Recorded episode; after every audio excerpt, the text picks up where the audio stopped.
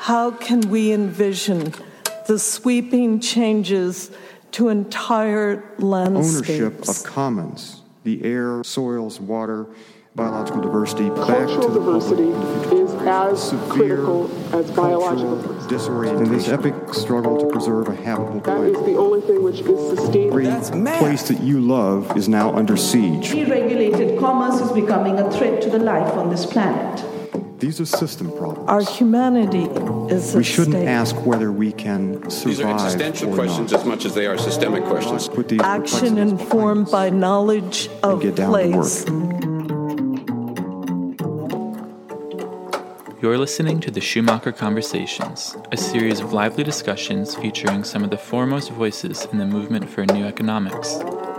The conversations engage prominent E.F. Schumacher speakers as they reflect on past lectures and their enduring relevance given current economic, social, and ecological realities. Any public program to preserve land or produce food is hopeless if it does not tend to right the balance between numbers of people and acres of land, and to encourage long term stable connections between families and small farms.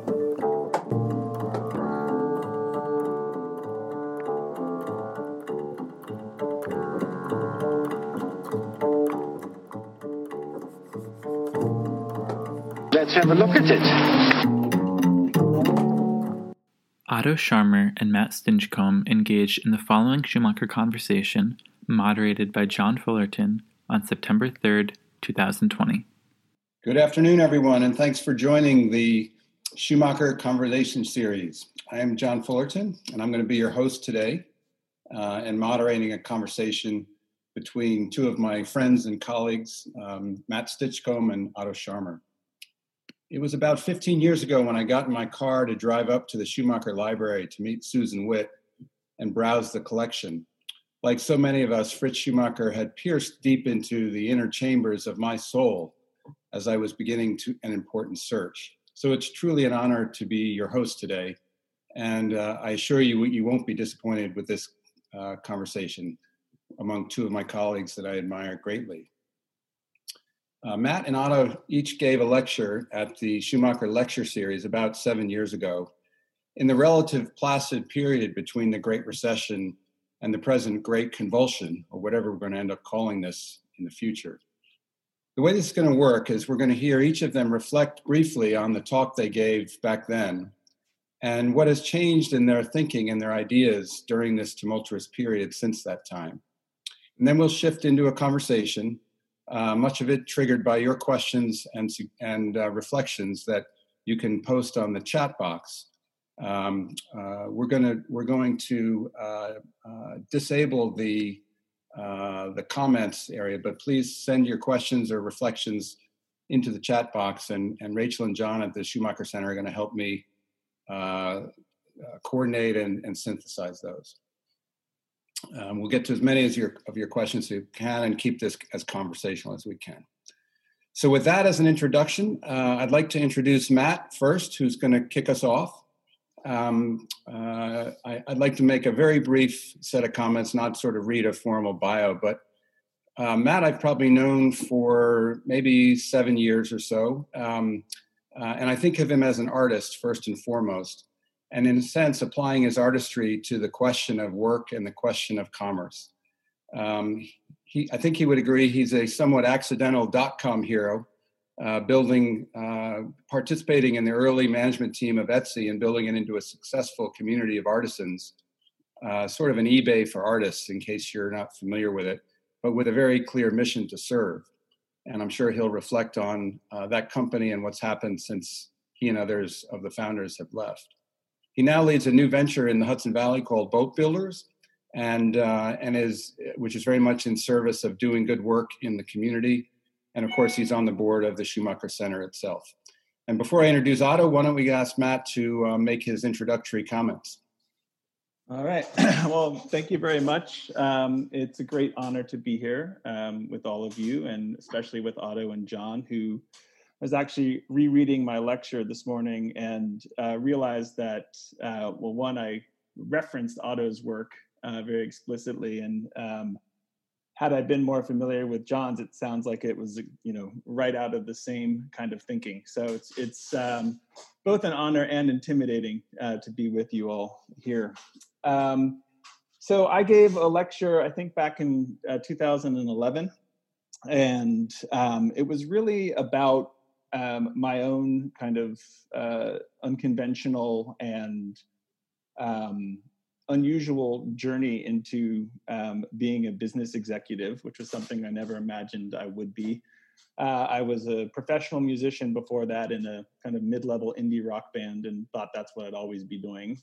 Um, and found myself just by chance uh, at Etsy because the founder of the company was my roommate, and he asked me to come along and join him. And so, um, you know, I jumped right into it uh, kind of like with anything I'd ever done, not ever really knowing exactly what I was doing, and um, mostly feeling a little bit like an imposter. You know, feeling like I'd always at some point someone would figure out that I had no idea what I was doing, and so I would be kind of secretly educating myself at night.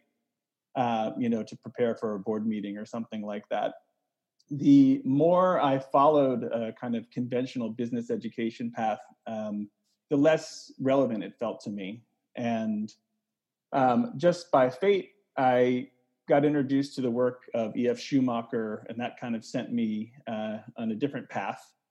And the more I followed that path, um, the more I realized that the kind of consciousness behind business was was really wrong, and um, started thinking a lot about how could I um, do business in a different way, in a way that actually was meant not just to maximize shareholder return, but to create as much value uh, for all living beings and places.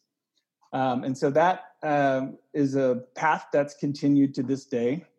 Um, in that lecture, you know, I referenced a lot of the uh, the people and the thinking that was informing uh, my work at Etsy.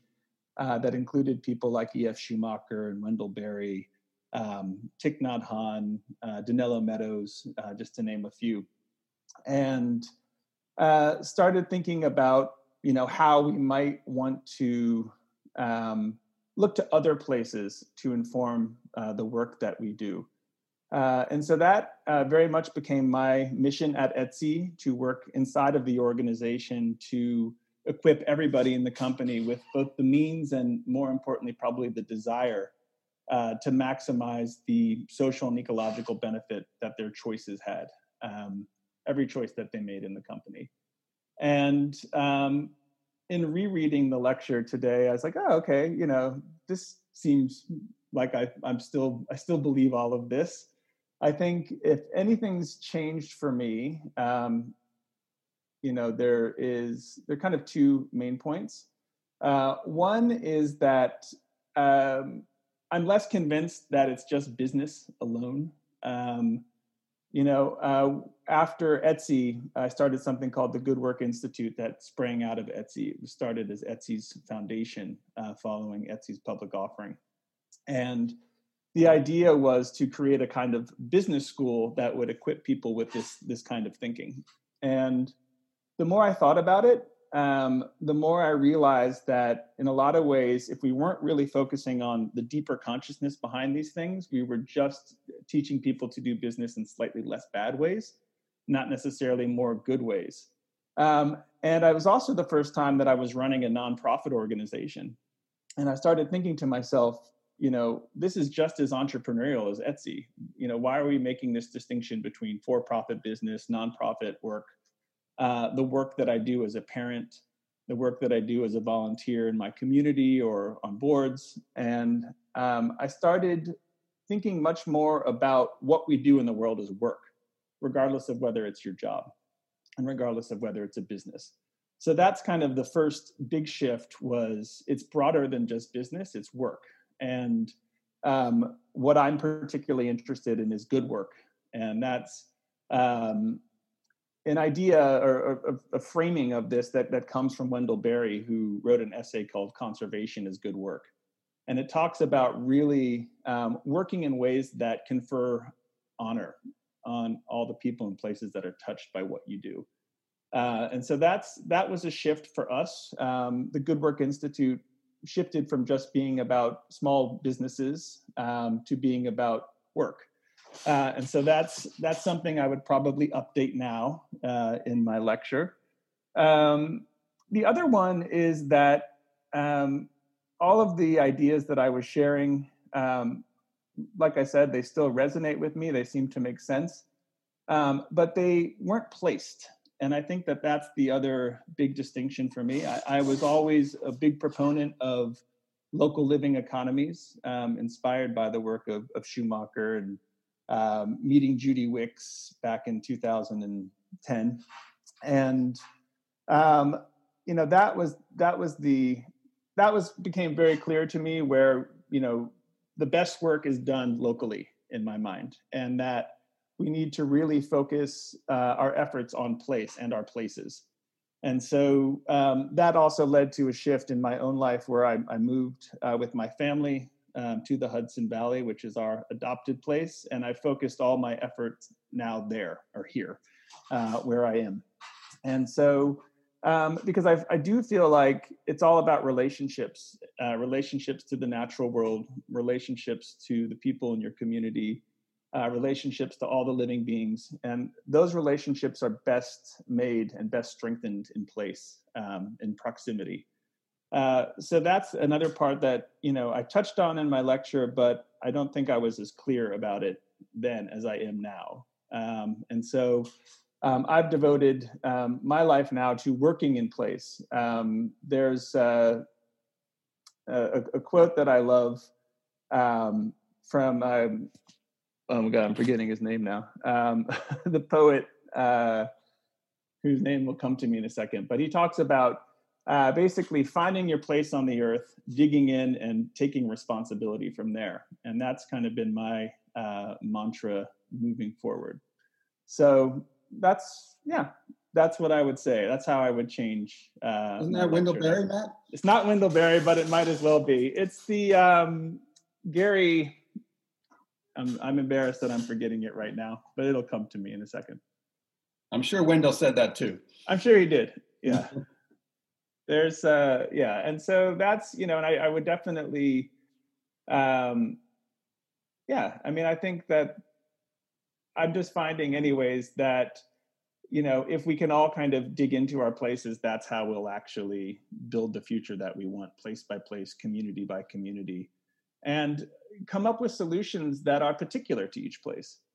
And i think that's something that that wendell berry said too in that conservation is good work essay you know um, every place is particular and every um, solution or every intervention needs to be honor that place and be of that place. So you can take you know the ideas um, and some of the tools that we may be employing in the hudson valley and use them in your place but they're going to be different uh, if they're in in cambridge or in connecticut.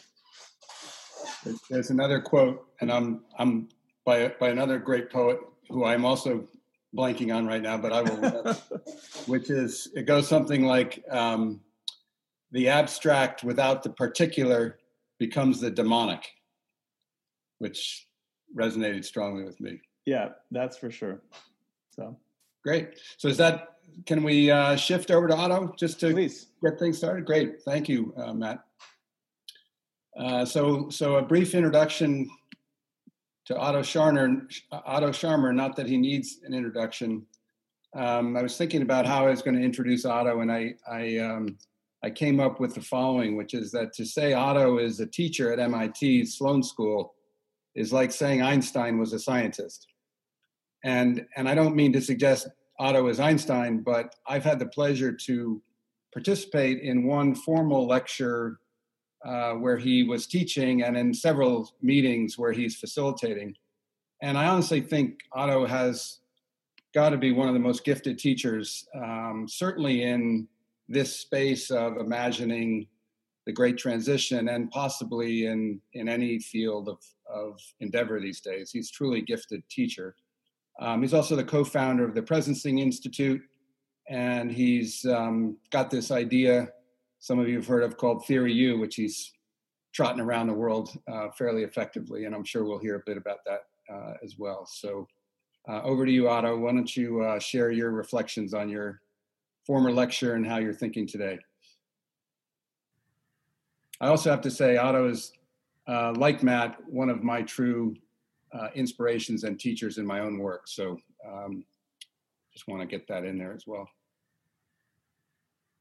Thank you, John. And um, hello, everyone. Um, I loved um, uh, listening um, uh, to you, Matt. And so the good work, right? So that also echoes a little bit with good trouble, right? Kind of. Uh, yeah.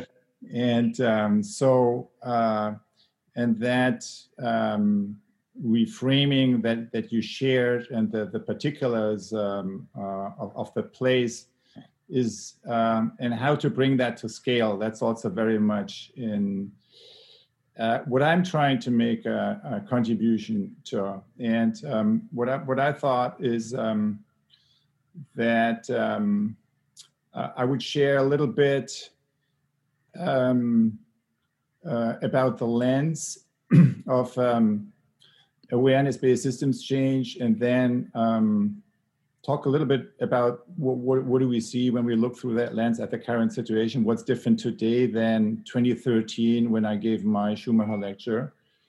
And um, then want to end with uh, where do I hear the call for action now? Because at the end of the day, kind of that's probably what brings us together here that, that we we sense something and maybe can uh, articulate that more together than in the conversation.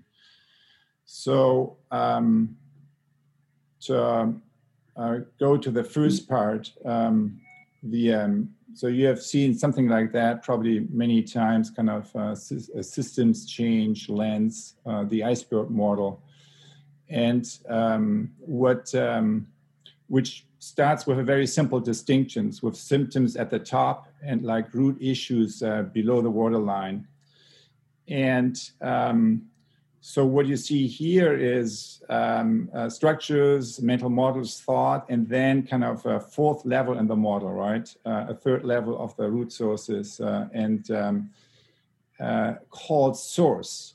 And uh, uh, that's that could be also called awareness and systems or awareness or consciousness. So what you see, these four levels together are basically a framework for consciousness-based systems change. And they can be summarized with three simple lines. You cannot understand a system unless you change it. Famously, Kurt Lewin, um, the founder of Action Research. Uh, two, you cannot change a system unless you transform consciousness. So that means uh, you really need to address, particularly today, all four levels, right? If you leave out this deeper level of awareness and consciousness, you're just scratching the surface.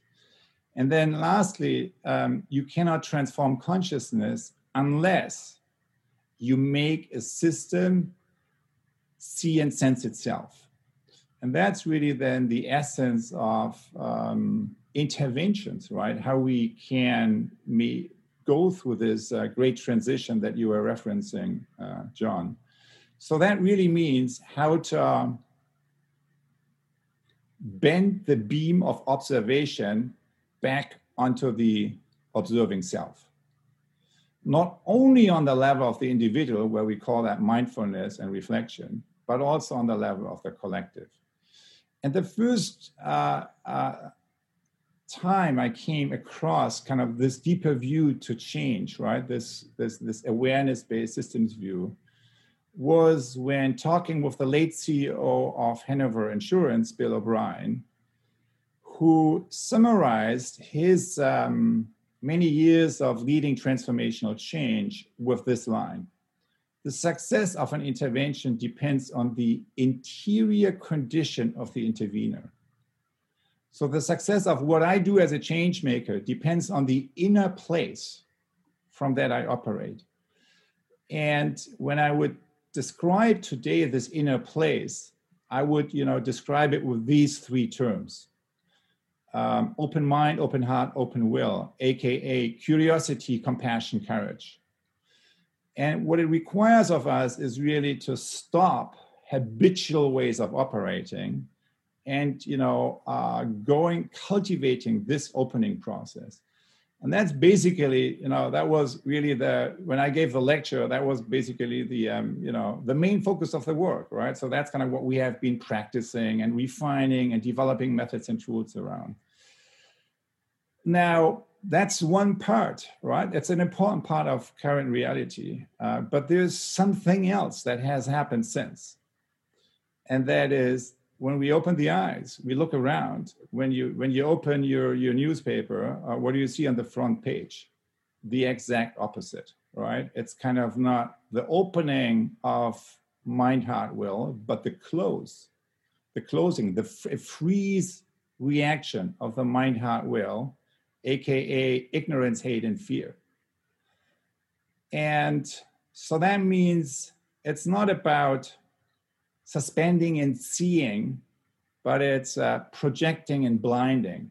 It's not about empathizing and sensing, but often what we see is entrenching and desensing, right? You know, filter bubbles and whatever it is, instead of letting go and connecting with the emerging future, presencing, what we see often ourselves and other being you know holding on to what is and disconnecting with emerging future possibilities. And instead of uh, birthing the new into reality we engage in collective patterns of uh, violence and destruction and self-destruction. So that's um, you know, you can call this Trumpism, you can call this, uh, which is the symptom, right? But what are the the um, deeper issues? So that's um, the the bigger picture. Um, I think that's one uh, phenomenon that just that was there before, but it just got a lot stronger. And I think as a community of change makers, we need to ask the question: What is our response here? Not only individually, but also on a level of the collective, on the level of the whole system. And another thing that has changed for me and that really needs leads into the 2020 moment, right, which is COVID and Black Lives Matter, um, is looking into our own shadow. And I think about, so looking at our own shadow, I think about three forms of violence that we see today direct violence, structural violence, and attentional violence. We know a lot about the first two, but I think the third one, right? Uh, and what I mean with that is not seeing others in terms of who they really are and who they could be. That's very much at the root of kind of the uh, uh, the, the the amplification of direct and structural violence. And what it requires us as change makers is beginning to learn to see our own blind spots individually and also collectively. So, for example, um, you know, in the Black Lives Matter moment, um, I so my own not seeing there, right? So the first blind spot is being in denial, not seeing, kind of, uh, which is really um, uh, has to do with ignorance, bias, and blinding. And for me, it was really uh, not being fully aware of the continuity from the historic continuity from slave patrols to the police brutality uh, today. Um, the second blind spot is you see something, but you are not feeling it, right? It's not frozen mind, but frozen heart. You're stuck in kind of one skin, if you want, and you're engaging in othering, othering, in cynicism and, and hate. And I think uh, uh, in terms of structural violence, yes, I have been aware of the structural violence, right, against uh, African Americans and so forth in our country here in the US, but did I really feel it? Uh, or was there a wall, right, that separated me from um, what happened to others to my own actual experience. And then uh, the third blind spot I think that we need to embrace today and that we need to engage today on a collective level is apathy, right? I see it, I feel it, I empathize, right? I see eight minutes, 46 seconds, and yet I'm doing nothing, right? So that's kind of the apathy, which means frozen will which uh, you know uh, is um, manifesting either in depression, right? So you're kind of too much stuck inside yourself, or destruction, kind of you go the other way. So that's another update, I would say, right? Engaging our blind spot not as a problem to fix, but as the true source for transformational change. And uh, okay, so coming back to so if, if what we have seen the last few years is a huge amplification of this space, the space of absencing, what is our our response on the level of the collective? And I would say um, the response on the level of collective uh, needs to include massive innovations in infrastructures on the level of learning, on the level of democracy, and on the level of the economy. So, new learning infrastructures in terms of deep learning infrastructures, whole person, whole systems way of learning, new democratic infrastructures that make democracy more direct, distributed, dialogic, and place based, and new economic infrastructures that shift the paradigm of economic thoughts from ego-system awareness to ecosystem awareness. And I want to end with just um, indicating a little bit on this one, the economic transformation, and on this one. Um, so when we look at the economic transformation, so this is going back to Polanyi, right, the great transformation, so the commodity fiction of nature, labor, capital that many of us are aware of. But today, when you talk today about the economy, that's not enough. I mean, we need to talk about the other uh, production factors in a modern production function technology, management. Of course, we need to include the consumption side and, and governance of the whole thing. So, the transformation, the, trans, the ego to eco shift in the economy is really, uh, among others, in, at its core, requiring us to reframe the traditional economic thought around these seven core dimensions from an ego-system awareness, right, to an ecosystem awareness, by which I mean an uh, awareness that is focusing on the well being of all. So, which means reframing nature from a resource to a living ecosystem, labor from jobs to capital W work, as Matt was uh, talking about it, capital from extractive to regenerative, as John is talking about it, technology from creativity diminishing and disabling to creativity enabling. Management from hierarchical to ecosystem leadership, consumption from GDP focused to really well being, and governance from traditional, which is markets and hierarchies, to awareness based collective action, um, place based and regional based awareness based collective action to, to do that, to, to, you know, to bring these collaborative, uh, you know, governance structures uh, into life, uh, what does it take? It takes new learning infrastructures. Kind of that was the other piece that I mentioned, and that's of course what I am focusing on a lot. So, what's the the two big things going on in the learning and leadership space today? I would say it's this: it's deepening and broadening. So, deepening means from head-centric learning technical to head and hand, head and hand, reflective to transformational learning, head, heart, and hand. And broadening means from individuals to teams to organizations to the whole ecosystem. So when you look at this matrix, where and look at the all all institutions in society today, not just education, but all of them, where are all where's the whole focus going? It's going into the bottom left. That's where all the you know focus and all the dollars go. Where's the blind spot? The blind spot is what we truly need today which is transformation learning infrastructures not only individually but also on the level of the collective particularly on an ecosystem level and so that's basically where i today feel the call which is if we want to um, really um, support this kind of uh, planetary healing, civilization renewal, we need to activate new collect so generative social fields, by which I mean co-creative collaborative relationships. Mm. And to, at scale, right? Place-based, but also region-based and at scale. To do that, we need a support structure. And that's what I call school for transformation.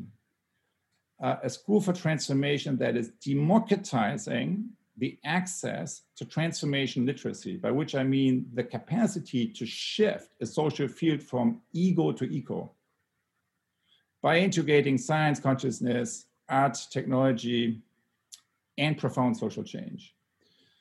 That's um, where, um, you know, and it needs to be democratized, means making it uh, accessible to anyone on the planet, kind of that actually wants to cultivate this dimension of his own being and uh, uh, of his own world. So that's a little bit um, where um, where my focus is. I can't say it's completely shifted from seven years ago. I, I feel like uh, my whole life is, you know, always moving in there.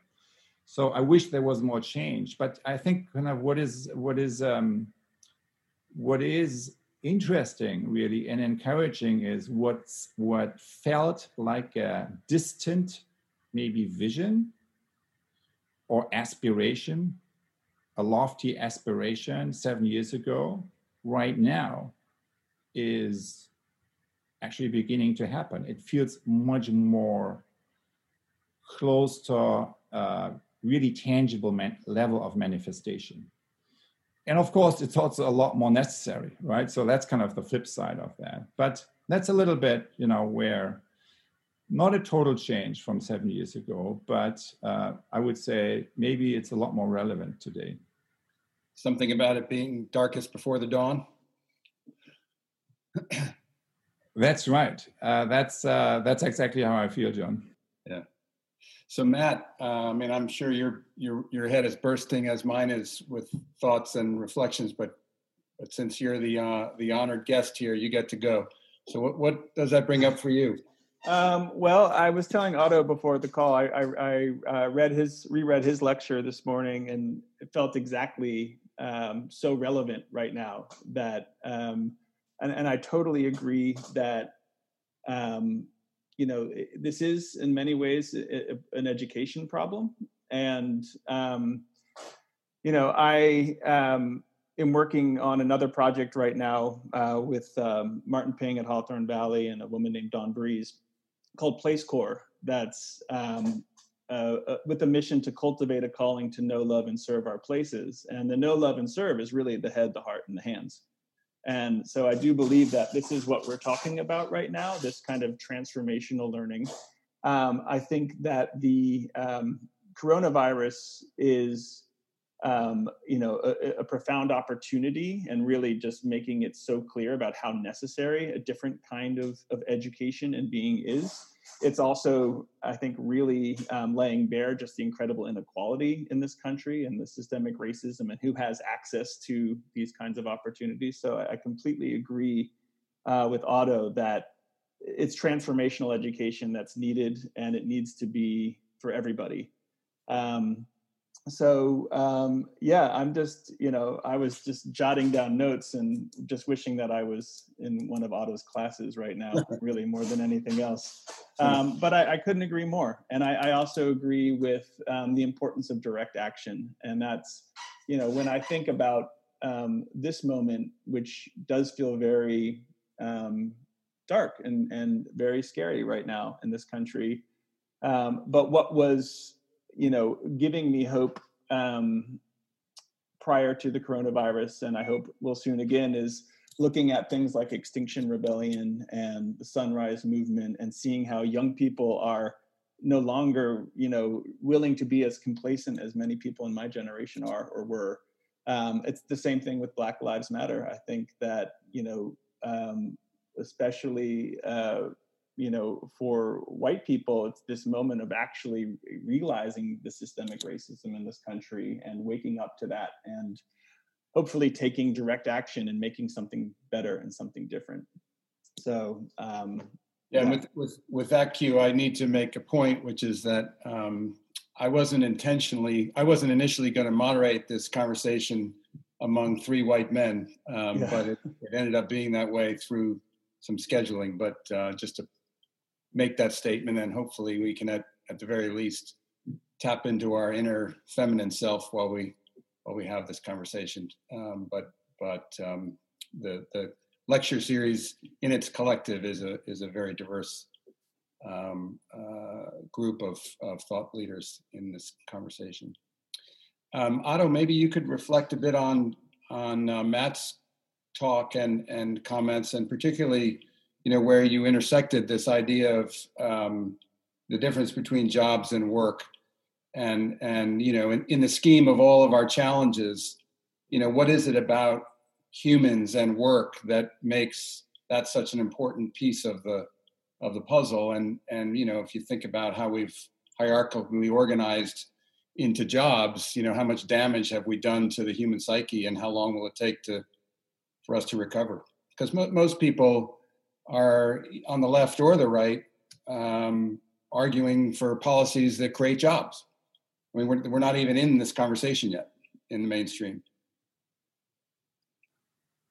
Yeah, I mean, um, I um, uh, I think um, Matt's description was very um, much resonating with um, with what what I see, what I also feel in my own life, and what um, you could say is also a very privileged view, which is that we can um, um, free ourselves from traditional jobs and uh, go after stuff where we really feel a deep resonance uh, with uh, uh our own mission, with our own sense of purpose.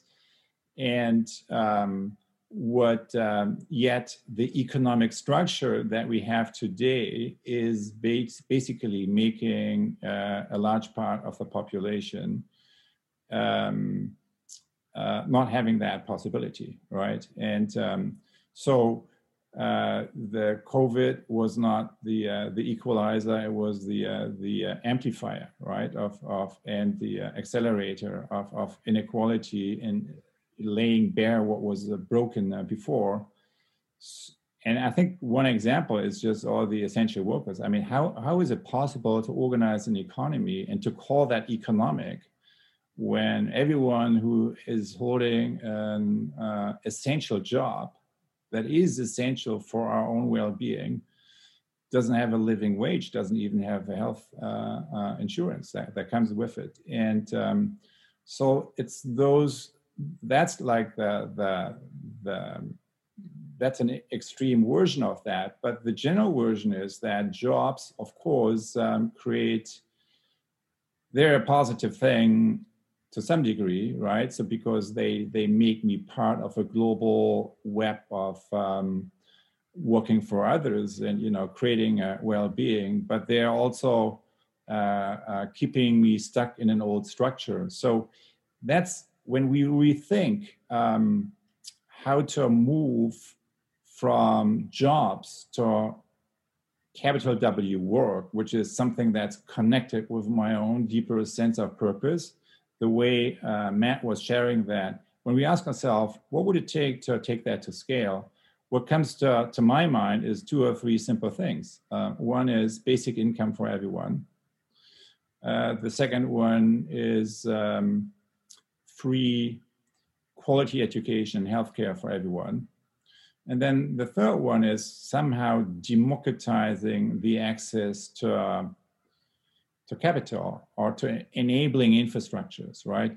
With democratizing, I don't mean like everyone gets the same. I mean kind of everyone has the same um, access or opportunity kind of to, to go after them, which is, of course, uh, the opposite of what we have today, where basically our education, our health system, uh, and also our remuneration system is um, cementing um, not only a class society, but you know you could argue really a caste society, right? And um, and that's something that needs to be transformed. That's more visible to more people now. So thanks to COVID, and that is part of the big uh, uh, the, the great transformation of the decade ahead of us that that we need to get our arms around.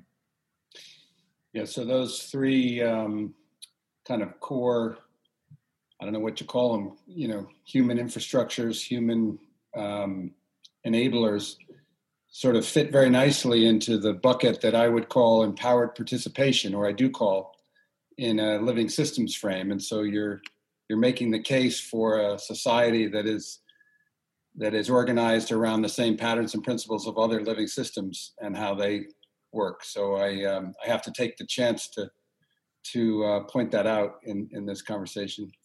Um, I wanted to um, uh, shift course here for a second, and you know it's it's uncommon in a in a Schumacher conversation to talk about uh, technology companies and stock markets and stock prices and and uh, and the the sort of financial economy. But you know, as as um, I, I, forget which of you pointed out, but the, the, the divergence between you know, the COVID has sort of accelerated the inequalities and the, the discrepancies of our system.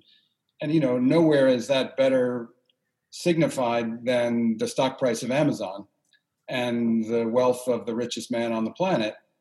Um, but there's another company that Matt knows well called Etsy, which I did a little research, has tripled since COVID in price. It's now worth, I think, $13 billion, which I suspect, Matt, when you left the company, it maybe was approaching a billion dollars or two billion. I don't know.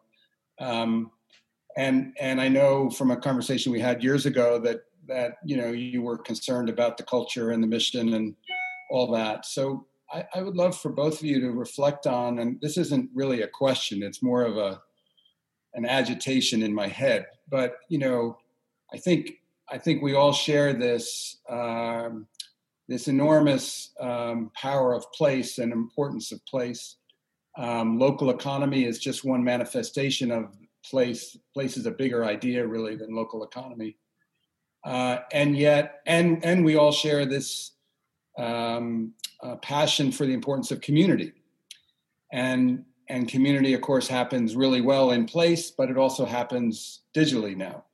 And so help us just reflect on what's happening in the kind of rapid acceleration of the future to the present with Alibaba and Etsy and um, uh, and of course Amazon, which I think of as very different beasts. I think Etsy and Alibaba are, and, and Shopify are actually more molded out of the same ethos of service to community, uh, and Amazon decidedly not.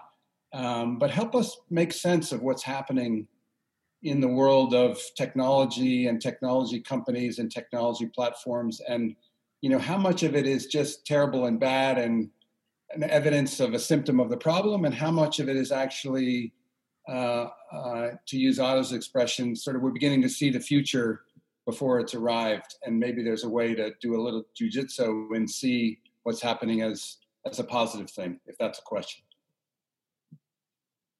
And either of you, whoever wants to tackle that, fire away.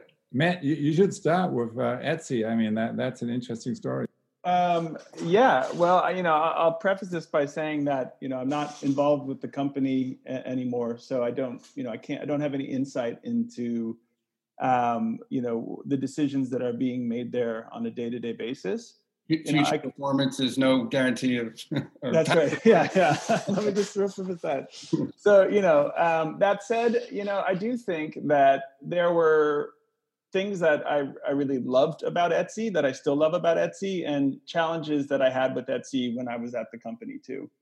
And the things that I love about Etsy is that, um, you know, unlike in Amazon or something like that, although Amazon has elements of this, you know, what you have on Etsy is a platform that's made up of a big number of small things rather than a small number of very big things. That's something I talked about in my Schumacher lecture too. So, you know, you're dealing directly with however many million small businesses. And you know, I witnessed firsthand the impact that Etsy had in lots of people's lives in terms of allowing them to do more work with a capital W, whether it was, um, you know, uh, pursuing a passion and making a life out of it, uh, making a living out of it, uh, or connecting directly with other artisans, or you know, the validation that came from people loving that something something that someone made.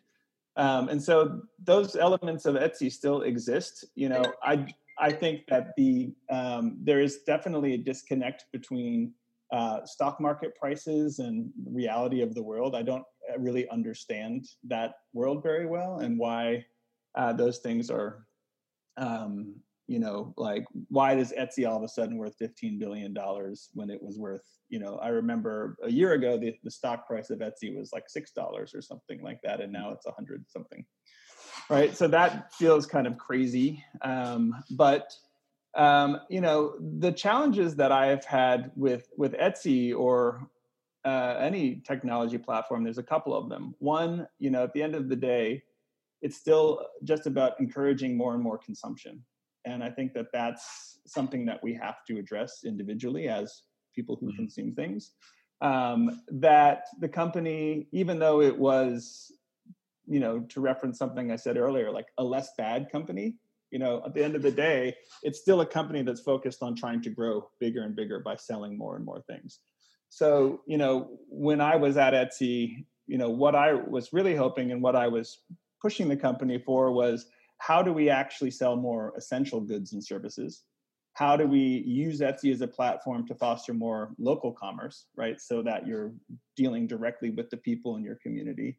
How do you use that platform to um, connect people in the real world? So it's not just about that that you know digital commerce. Um, because I think, and that was something that we did work on, and I think I, I, referenced that in my Schumacher lecture too, where you know Amazon. I just read um, the other day finally got approval to begin drone delivery, and that's something that I mentioned in my Schumacher lecture. It's this hmm. really kind of scary dystopian vision of the future, uh, mm. where you know you can now be completely disconnected from any human, right? Like you just order something online, and this little helicopter comes and drops it in front of your house. I'm like, oh, thank God, I don't have to see that delivery person anymore, yeah. or or anyone in my community. So that's that's very scary. Whereas I was saying, well, you know, um, if uh, you know I'm buying something that I need and I see that there's someone in my neighborhood who has it, why don't we meet at a coffee shop and actually have a conversation and, and develop that deeper mm-hmm. relationship? Um, and so that, you know, to me is uh, a positive thing. You know, I'll say about technology in general, um, my biggest concern is how it fuels disconnection. I think we can talk about how we're more connected than ever, but I think we're only really connected in these surface ways. We're not connected in these deeper ways that are really, you know, I think about some of the stuff that Otto's saying, right? Where it's, it's, it's, um, and I see this, you know, every day in my own behavior, but in my own in my kids too. You know, who um, one thing the pandemic has done is definitely started to break down norms around screen time in my house. Uh, right, with you know my wife and I both trying to work and the kids home, you know, school. It's like it just happens and. I see how immediately addictive these devices are, these platforms are, and it's you know, I think they're designed to be more about consumption rather than creation, right? Mm-hmm. That you're just kind of uh, the downloading piece that Otto talks about, and not actually using these tools as tools. Because I think that there are powerful technologies, and you know, to to reference Schumacher, I think it's about appropriate technology and what's the appropriate use of technology, mm-hmm. rather than just you know how do we uh, make it easier and easier and easier for people to just buy more stuff. Mm. Um, and so, um, yeah, that that's an interesting moment uh, that we're in. Um, and you know, I'm very interested in thinking about yeah how to appropriately use technology to foster more pro-social, pro-ecological uh, behavior. I think the last thing I'll say on it is, you know, the the uh, coronavirus is, is is a challenge in in a way, in a different way, beyond all of the economic fallout and everything else, but and the health consequences. But um, how it's in a way forcing us to actually disconnect more from other people, to be wary of the social interactions, to the real world interactions, and that um, I think that that's going to have um, a really profound effect on things. And, and that technology, whether it's Zoom or Amazon or whatever makes it really easy mm. to hmm. not have to connect in those ways. And hmm. that's um, a slippery slope. Yeah, it's like kids when you see them on an airplane and you hand them a book and they, they go like this rather than turn the page. Oh, even even my two year old, like you know, she she gets it so intuitively. Yeah. Where imagine know, what you know two years of Zoom on on a five year old is going to do to their brain. Yep.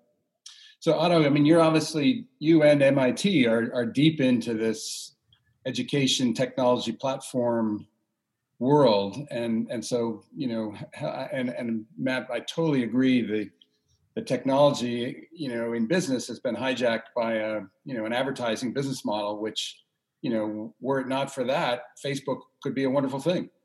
Um, and and it's been, in my opinion, destroyed by an advertising business model and some bad ethics. But um, but but it's the same technology that that Otto is using in a sense to to do his you know highly mass distributed and yet connected on a platform approach to to his work. So help us Otto understand how you think about all this. Well, I mean, I want to start with really underlining um, uh, everything you, just shared, Matt, because I think what you shared is there's probably um, no one in this loop who is not deeply resonating with every single thing you said. I think that is the issue, and um, we are all uh, we are all challenged by right and, and grappling with, and um, yes, so. Um, I am at MIT, and I was actually uh, the other day in a in an interesting panel discussion with um, uh, folks from Berkeley, and one of the other panelists was uh, uh, Sanjay Sarma. He is the um, he was actually has been a key player in really pioneering the whole online learning here at MIT, both OCW and then also the MOOCs and MITx. So he's the um, uh, uh, head of digital learning here. And then he was commenting on uh, because you know many people say, well, so now everything is online, it's going so well, and we are so surprised, and so um, how well that can be done. And he said, well, if that's true, that's really is uh, that really says how poor the learning was before in the classroom, right? Because uh, if it's going, if, if you don't feel the difference when you go online, that is just a statement about the, the poverty of the learning environment you created before inside your classroom. And um, so, so that's where we have been um, uh, experimenting a little bit with basically how you can link, um, I would say, um, use technology in a more intentional way that's not uh, focusing on basically uh, empire building, right? So you could say, or, or revenue maximization, uh, maximization uh, as you were alluding to, John, with, with the underlying business model. But that's um, uh, amply that's uh, organized around intention, reflection, and uh, and well-being um, uh, and um, and learning. So, but before we, we could go into that and specify that a little bit, but uh, because it's so important, this technology piece, I think mm-hmm. also kind of for the Schumacher community here, I just want to bring in, add one more point or footnote to what you said, uh, Matt, um, uh, on, on the question John asked uh, uh, to you. And that's, um, so I feel in many ways you could, so you, you could say the uh, 20th century, right? So the environmental movement really started with Rachel Carson, which really was with was about uh, Silent Spring, the the the impact of using technology on outer nature, right? Kind of on, on, on our land and so on. And what's happening now is the unintentional impact of the use of technology on our inner nature right? So we are just at the very beginning. This is kind of the 21st century dimension of the same issue, which still the 20th century issue is not solved, but now we, we get to the next dimension. And um, the most instrumental book I have read on that topic is Shoshana Zuboff's um, The Age of Surveillance Capitalism. Mm-hmm. And the argument she makes is that you cannot understand this profound transformation of capitalism that we see that has happened um, over the past 12 years or 15 years um, with the perspective of the 20th century economics, which is is it a monopoly or not, right? But that there's something very different at work. And why is it that the stock market is more decoupled than ever from the real economy and it's driven by, by technology? And her answer would be because it's an entirely new business model uh, uh, driving that. And um, so that's kind of the business model of surveillance capitalism, which is not delivering you this service or that service, but essentially um, uh, manipulating behavior on the level of the collective, being able to shape the behavior on the level of the whole system successfully. And so, so you you look at the um, the Great Hack, kind of the uh, Netflix documentary. You see the political dimension of that. But Shoshana Zuboff, in, in her book, she she she makes the case how that applies to the um, uh, to the economy. Um, and um, that one of the most interesting terms she has um, is epistemolo- epistemological inequality. Because um, now you can go into all the details, but it, in essence, it boils down to something very simple that there is a one-way mirror. That's the epistemological inequality right? So there's a one-way mirror. We are providing so there's a land grab of our data right? No one ever really made a uh, so these companies never really had a contract with the users kind of that legitimizes kind of that land grab right but so there is like this um, gathering of all this data using analytics to produce knowledge that allows you to predict and manipulate behavior of the level of the collective. And what she says is so basically, they know everything about us, but we don't see it. And so that's kind of the epistemological inequality. It's a one-way mirror, right? They see through uh, the the the, mirror, the the wall, but we can't. And I think that's the deeper issue there because it's at the end, it's an unethical business model, right? That puts, and it has to, everything to do with intention. If you use technology, technology itself is neither good nor bad, right? It depends on the intention that you apply to create, disseminate, and, and, and, and utilize and use technology. And if that's uh, it's if that's focusing on empire building and profit maximization, aka Facebook, um, then you get one thing, right? So then you basically make everyone you undermine democracy, you make everyone's life miserable, right? As we know from the um, from the um, numbers of um, um, of depression and anxiety disorder of, of, of heavy uh, social media users and particularly the younger ones and um, but if you use technology with a, a, different intention and if you would create for example if you would empower users to take their data with them as they go to the next platform right that would be one single legislation that would shift the entire playing field. Mm. That's why it's so interesting what's happening in Europe, right? I mean, the least, the last place you would um, expect educa- uh, innovation from, right? But in the field of technology, right? So that's where um, uh, I think kind of the the citizen, the user side uh, is. Um, and creating legislation that creates an equal playing field really between users and citizens on the one hand and these big players on the other hand that would replace this um, this uh, one-way mirror mm. I think that's the key there. And it's a conversation we're not even having. I mean um, so even in the election right no one was talking about that. At least some people were talking one or two a little bit about uh, the, the silicon valley problem right the big tech problem, but only with a lens that's grounded in the uh, rooted in the 20th century, yeah. not really in the 21st century version. So it's a, um, think it's it's a major topic, and um,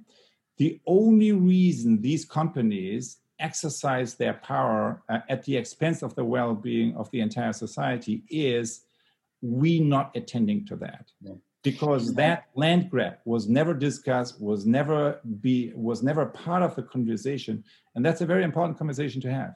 Yeah, I totally agree. And that you know that land grab is not all that different than the land grab at the origin of this country. Um, and it's also the other thing that comes up is the technology of derivatives in finance. You could tell the exact same story. The only difference is, at least there, there is a regulatory institutional framework set up to try to at least close some barn doors after the horses left. But in the one we're talking about now, there isn't even that institutional regulatory framework even conceived of, much less established. So I think that's a great, great conversation for the future. I'm going to switch to some um, incoming questions from our, our audience. Um, someone told me we got 500 people paying attention, which is kind of weird since I can't see anyone but the two of you. But um, but at any rate, um, this question, uh, Matt, was for you. Um, uh, what principles? So so pause. Fresh subject. We're going to go back to a different topic. Um, what principles of standard business education get challenged or thrown out when we educate people to do good work? Oh, that's a good question. How much time do we have? yeah, I mean, you know, I, think for me, anyways, um, you know, it's really about. I, I kind of come back to the consciousness shift. It's even what Otto was just saying about technology as a tool, right, and the consciousness behind how that's being wielded. Um, and so, you know, I think that in my experience, it's been about really reimagining what is success? Like what what does it actually mean to be a successful company? And how are we um, truly factoring in you know the externalities uh, into that success? Because i think that you know everything that um, i learned or was taught that was maybe more kind of and I'm, i don't have a conventional business education so i can't speak to what's covered in in the mba program but um, you know everything was really about yeah here's how to effectively use you know advertising to sell more things. Here's how to you know effectively use these social media channels to increase whatever you know it's all about growth really. And um, i think when you know I, I feel like that's a lesson that's just kind of hammered into us in, in every way shape or form even to who are the people that we really respect and admire? It's the Elon Musks and the Jeff Bezoses, and these this is the paradigm of what success looks like. And you can have young people aspiring to, you know, wanting to be rich, wanting to be, you know, powerful, and all of these things, rather than cultivating that that eco consciousness or that collective consciousness. It's it's actually something that was kind of also on my mind as you were both just speaking about technology and something that I wanted to add uh, that's relevant to this question and also to my thoughts on Etsy. You know, who is actually also benefiting from all of this success? And you know, I think that the real um, opportunity for Etsy would have to been a, a co-op that was actually owned by all of its members, mm-hmm. and that would be the same for for any of these platforms, right? We feel very differently Owned by its members. What's that? Imagine if Facebook was owned by its. Yeah, I mean, and it should be and yeah. that and that would change a lot of things yeah. right? Who wants to monetize data? Yeah yeah. So um, you know i think that's a different view of success right? The view of success is the very kind of individualistic one which is like this is how i will become very rich and successful or my uh, the other owners of the company will um, rather than how do we work for the benefit of all the people who are participating in this business. And so um, that would be one of the kind of key lessons. Um, and you know, in my own experience, it all again comes back to you know uh, everything that Otto said. Actually, like, you know, cultivating that awareness and that mindfulness of our of our interdependence and our connection to all living beings and places.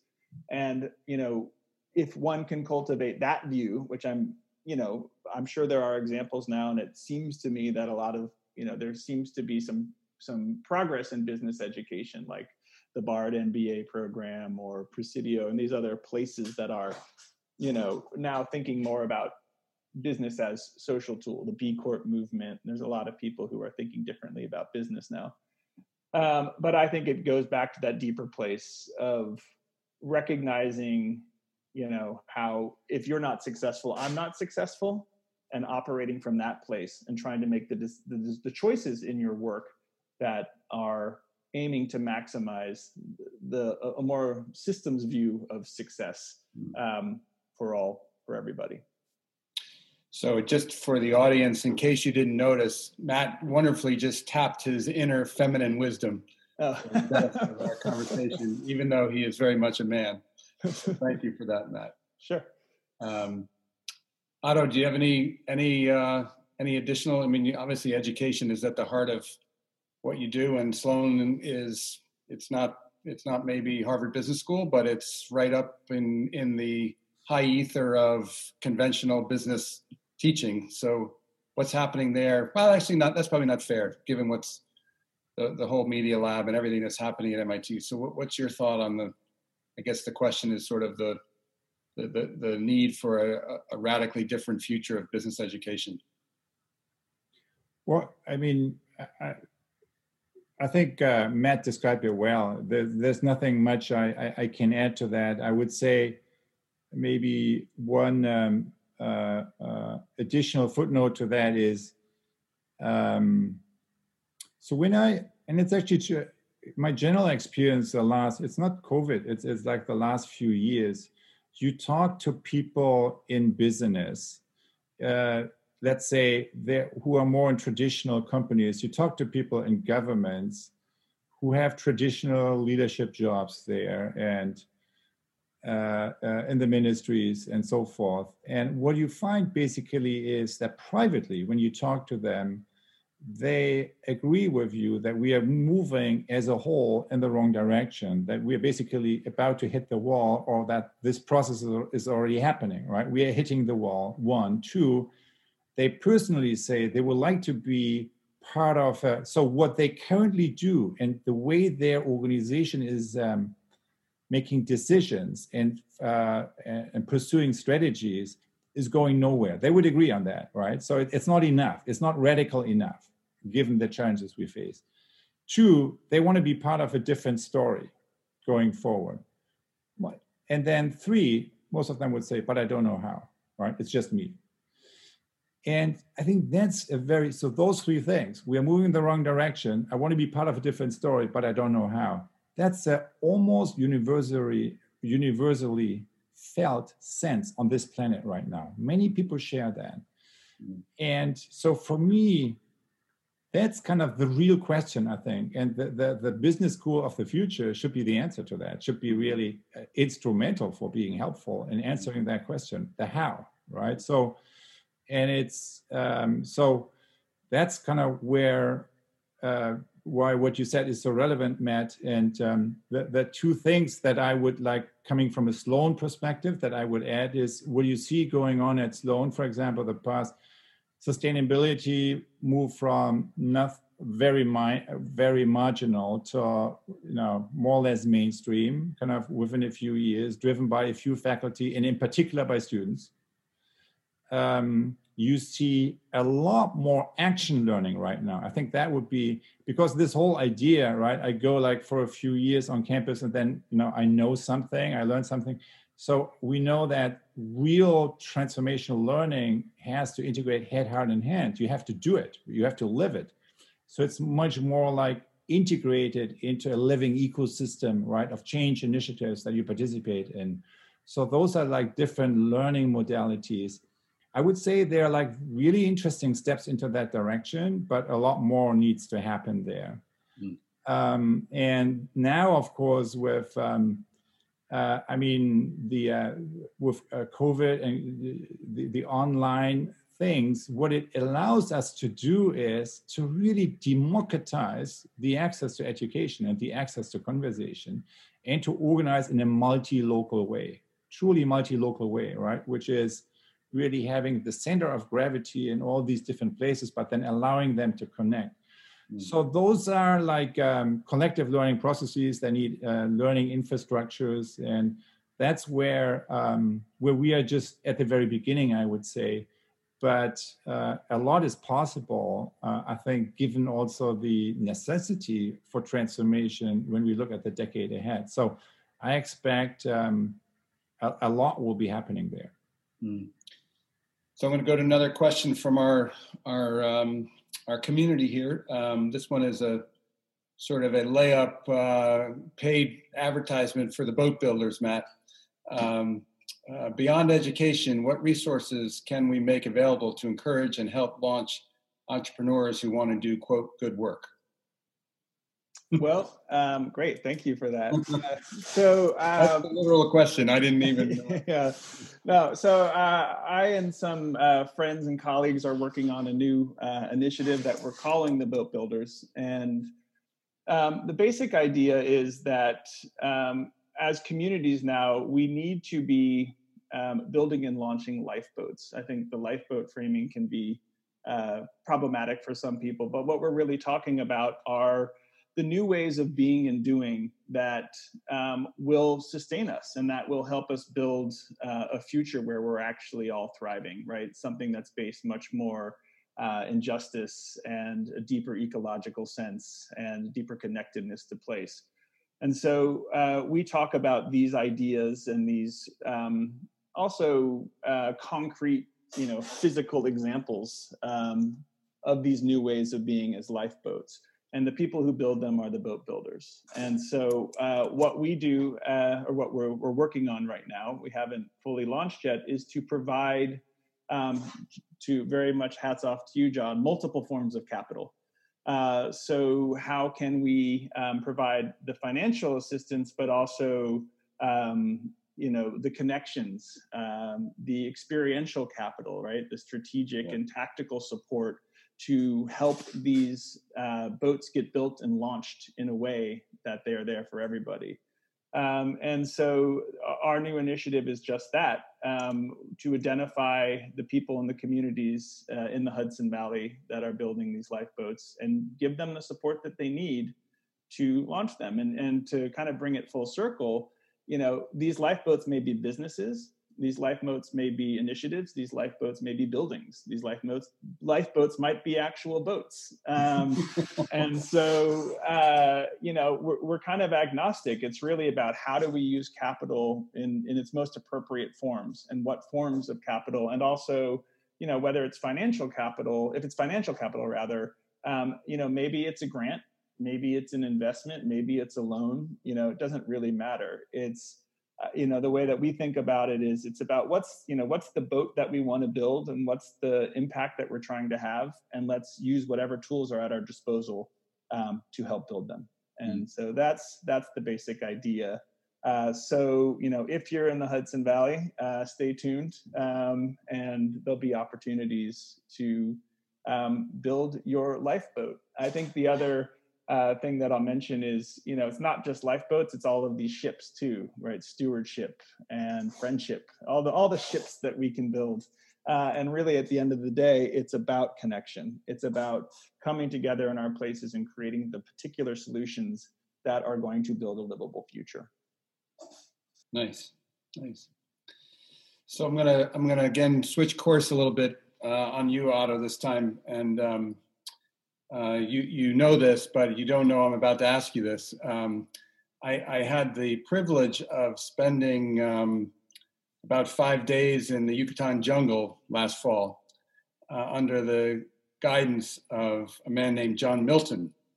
And it turns out the place I was was where a lot of the um, I don't know how to say it, Otto. You can you can explain it, uh, but but certainly it was part of the origin story of the Presencing Institute and Theory U, and a lot of the work that's being done by your colleagues up at MIT. Several of them were there, literally sitting under the same tree. And and uh, it's interesting. John Milton was the first, and to my knowledge, last ecologist who has served on the Council of Economic Advisors to the President of the United States, which happened to be President Nixon.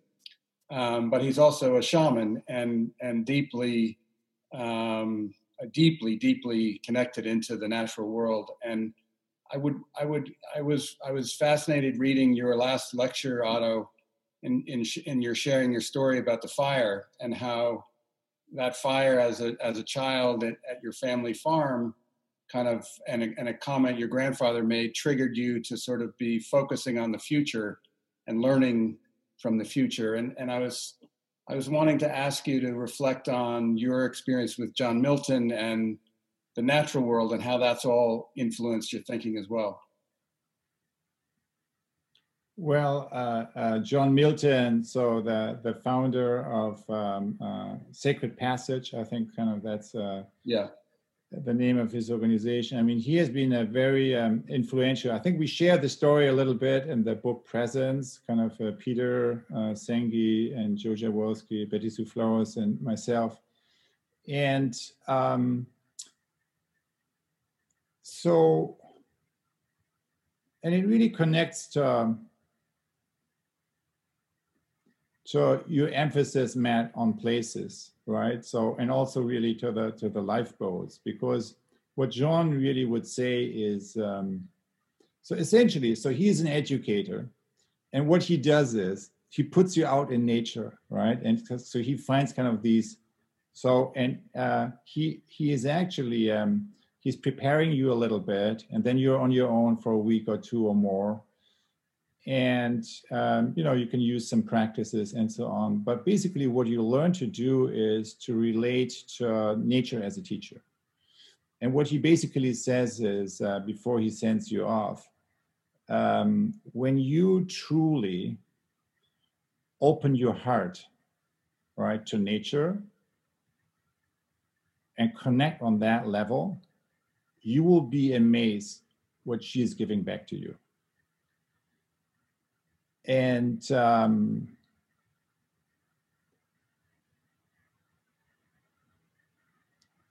in much of what we do, one of the main obstacles is kind of the the continued downloading, right? The continued the continuation of habitual of habits of action and thought. So what this really does is um, kind of it's this stopping experience into really opening up in a more profound level, and then deal with whatever comes up for you. You know, both from within, but also what what happens in that place for you.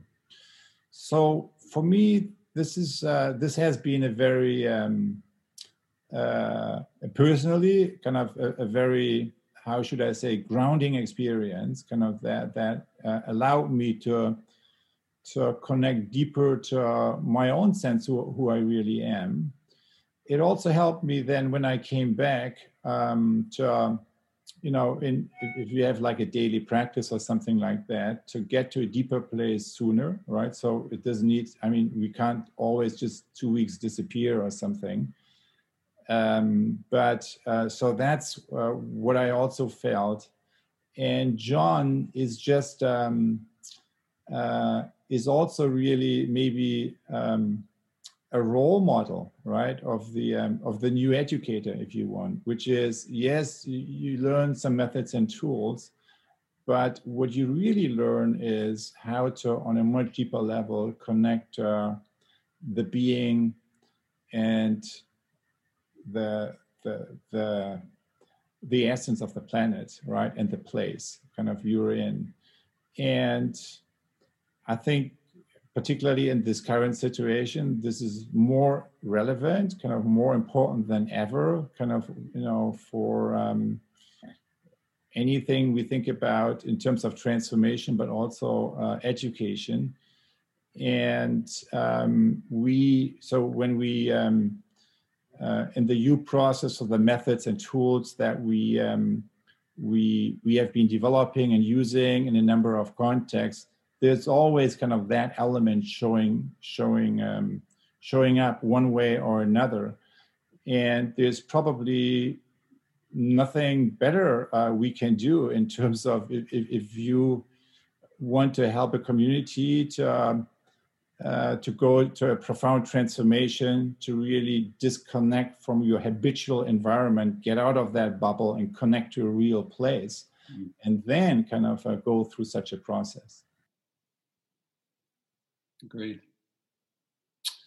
And, and Matt, I'm curious. I know you're a voracious reader. What what are what are you reading these days? That what are you what are you what what book has jumped out at off the shelf? To, you know, I'm I'm reading far less uh, than I would typically, just given the nature of having three kids at home all the time. I know that one. And it's interesting. Uh, the book that I'm currently reading is about weeds, actually, um, and it's a gardening book. Uh, and it's really, and I, you know, it, it just happens to be uh, the truth. That's what I'm reading right now and um, but it's an interesting book because i think on some level you know it's about well like well what's a weed? And what's actually like a plant that we want to cultivate? And i think that that's um, you know about shifting our relationships to how we see ourselves in the natural world. And so this book is really about wow this is it's so relevant to Otto too like seeing what emerges in your garden like what wants to be there uh, rather than you know fighting these things that keep coming back and they're so hard to uh, to fight back. But maybe it's actually because those are the those are the appropriate things uh, for that place. So um, that's that's been interesting, and um, you know, right now what I'm mostly focusing on is trying not to read too much news uh, hmm. because that's U know, it also comes full circle to what you were talking about with the advertising model, right? And all of those uh, messages on the upside down you that on the N uh, that Otto was talking about is that is what's in the newspaper, and that's what actually that's sells advertising and gets people yeah. to click. And you know, it's I find personally it's very um, it's kind of paralyzing. You can get trapped in that, and that's just like the news is so bad, uh, and in the lead up to the election, especially, it's it's getting scarier and scarier. So, I'm trying to say, well, what can I uh, do about that, and um, just focus that energy that I would spend fretting and poring over uh, newspaper stories about the upcoming election or whatever it may be, and, and put that into that same mm-hmm. energy into positive work in our community. What's the name so, of the book? Uh, the book that I'm reading is Weeds. Uh, or is that the Weed book? Yeah. Um, I'll grab it in a second. I think it's called. Um, no worries. Wild, wild, wild about weeds. Wild about weeds. Yeah. so we're uh, we're we're down into the closing ten minutes here, um, uh, and it's been a great conversation. Um, I hope everyone, uh, again, to to to not be able to see faces is makes it hard to tell how we're doing. I trust people are still out there in in Zoom land. Um, but as we as we as we move toward closing, um, I guess I guess I have two two prompts. One is if either of you have kind of a short burning question that you want to ask the other. Um, why don't we start with that? And you, and if you don't, that's fine. But I just wanted to give each of you an opportunity to uh, to do that if you had something burning.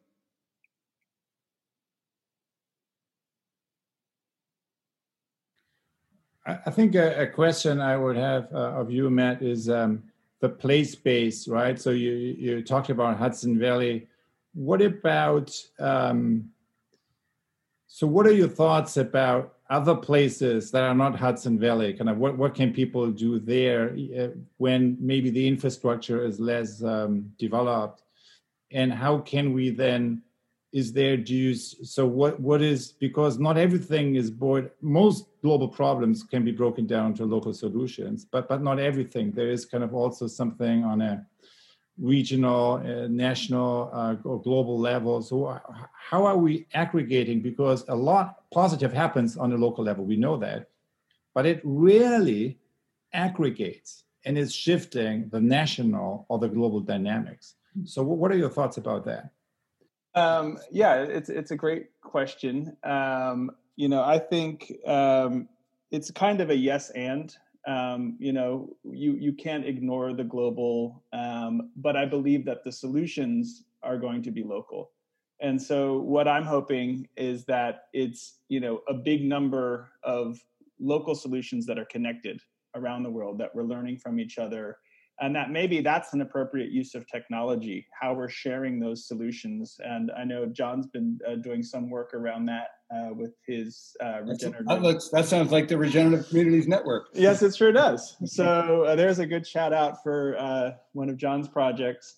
Um, i do think that um, yeah i mean I, I, feel like we are you know um, it is a very particular set of circumstances in the hudson valley um, that allow for you know it's to be um, a place where these kinds of work could happen. But to quote Gary Snyder, who has name I couldn't remember in the yeah. beginning, it's uh, about uh, yeah, really like finding your place wherever it is, and then doing what um, what you're able to do. And you know, one of the other uh, ideas I've been thinking a lot about is responsibility, and um, you know, as, as a as one's ability to respond to something. And not everybody has the same ability to respond and not every place has the same ability to respond. So if you have a high ability to respond, you have a greater responsibility to do so. And so I think that it is about place by place the solutions, um, but then that they are connected. And so maybe that's what we need are these unifying forces and platforms that are going to be um, ultimately, um, you know, moving to shift the the whole um, and so, you know, just the, the last thing I'll say on that, I'm not sure I'm entirely answering your question, Otto, but um, I have become so discouraged by politics in this country, especially on the federal level.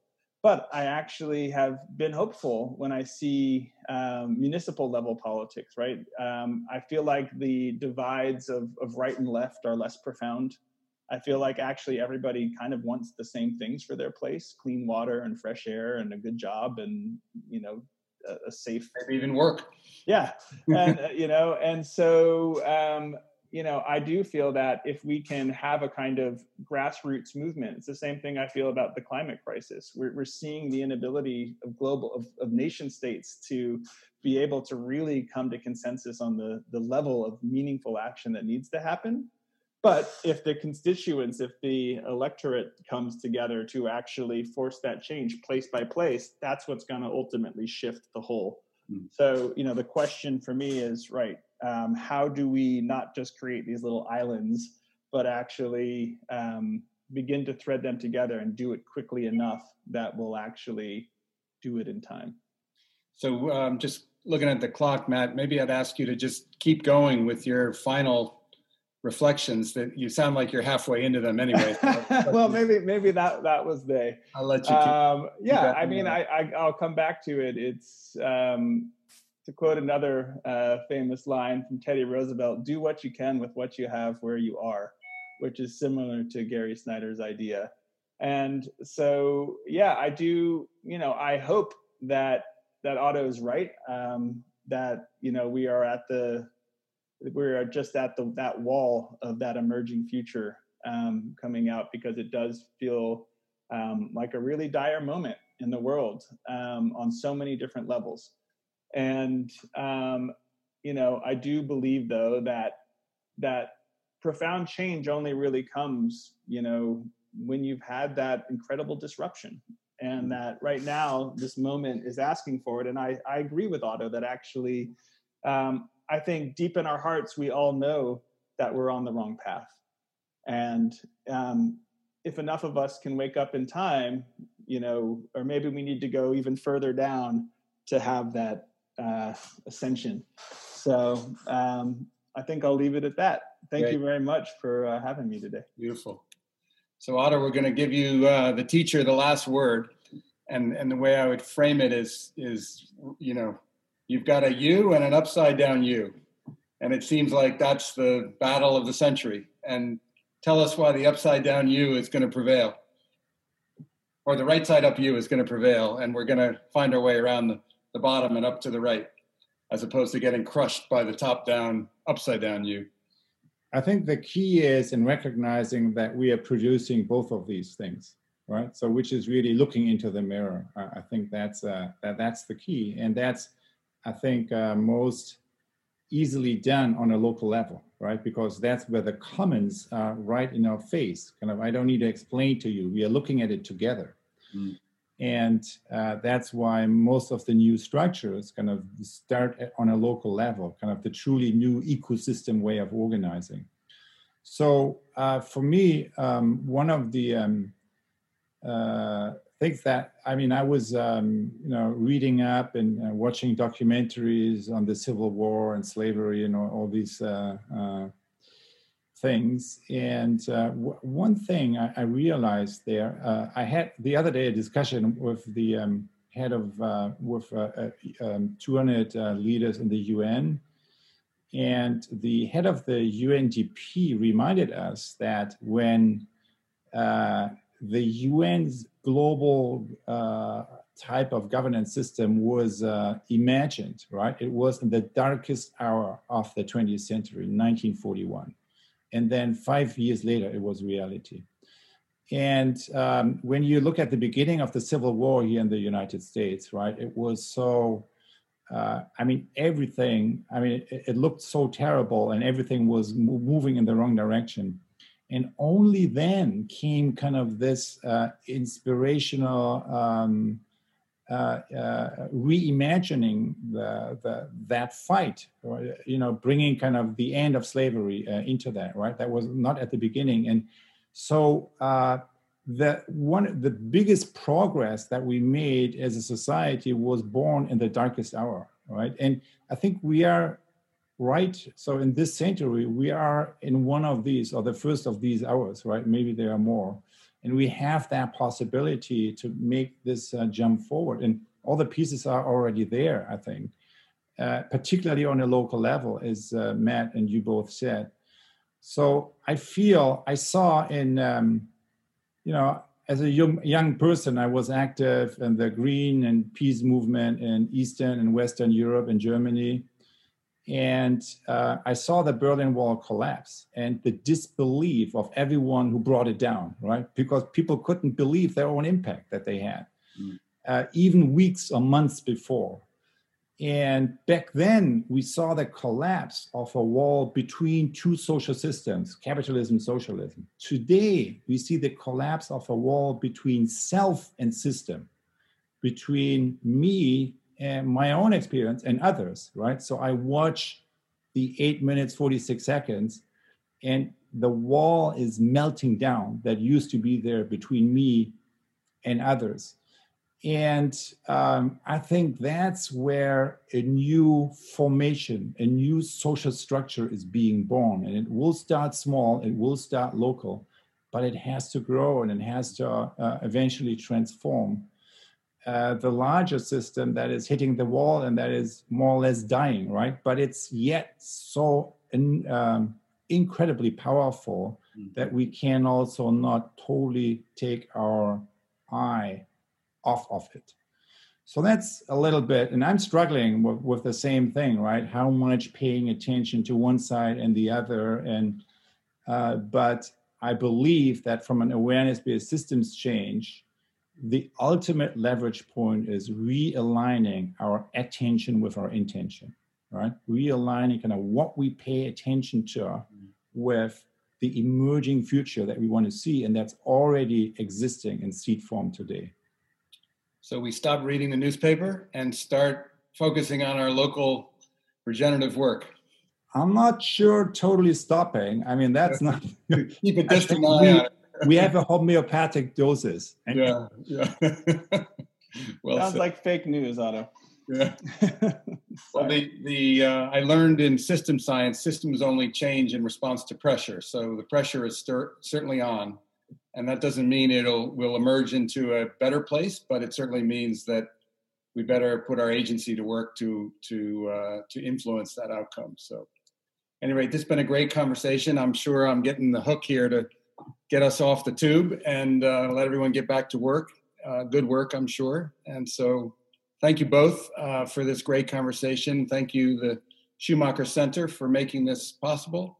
And uh, thank you mostly for everyone I can't see out there who's uh, invested some of your, your valuable time to join this conversation. Uh, more information about the lecture series is on the Schumacher Center website. And that's all the commercials for today. Thanks, everyone, and have a great, great day. Thank you for listening to the Schumacher Conversations.